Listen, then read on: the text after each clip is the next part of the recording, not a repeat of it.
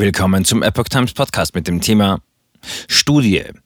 Länder mit liberalen Corona-Regeln jetzt besser gestellt. Ein Artikel von Epoch Times vom 27. Februar 2022. Während sich weltweit die Wirtschaft trotz der noch andauernden Pandemie erholt, zeigen sich in den Staaten deutliche Unterschiede. Während es einigen Ländern sogar besser geht als vor der Krise, stecken andere tief in der wirtschaftlichen Misere, so eine Studie des Instituts der deutschen Wirtschaft, IW. Verglichen wurde dazu die Entwicklung von 19 OECD-Staaten.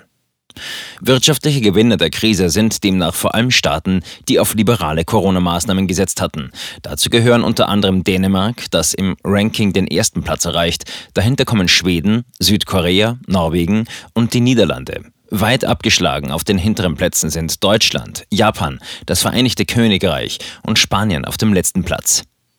Gerade in Deutschland haben die mit der Omikron-Variante verbundenen Maßnahmen aber auch Lieferengpässe die Wirtschaft erneut stark getroffen, so die IW-Studie. Das zeige auch der internationale Vergleich. Insgesamt erreicht Deutschland im Ranking nur den 16. Platz. Das deutsche reale Bruttoinlandsprodukt sank trotz leichter Erholung im Jahr 2021 seit 2019 insgesamt um 1,5 Prozent, das spanische sogar um 4 Prozent. Das dänische reale BIP stieg im gleichen Zeitraum um 5%. In Norwegen und Polen betrug das Wachstum jeweils mehr als 3%. Auch die Unternehmensinvestitionen liegen in Deutschland noch rund 2% unter dem Vorkrisenniveau. In Griechenland dagegen wuchsen die Investitionen seither um 19%, in Dänemark um knapp 11%.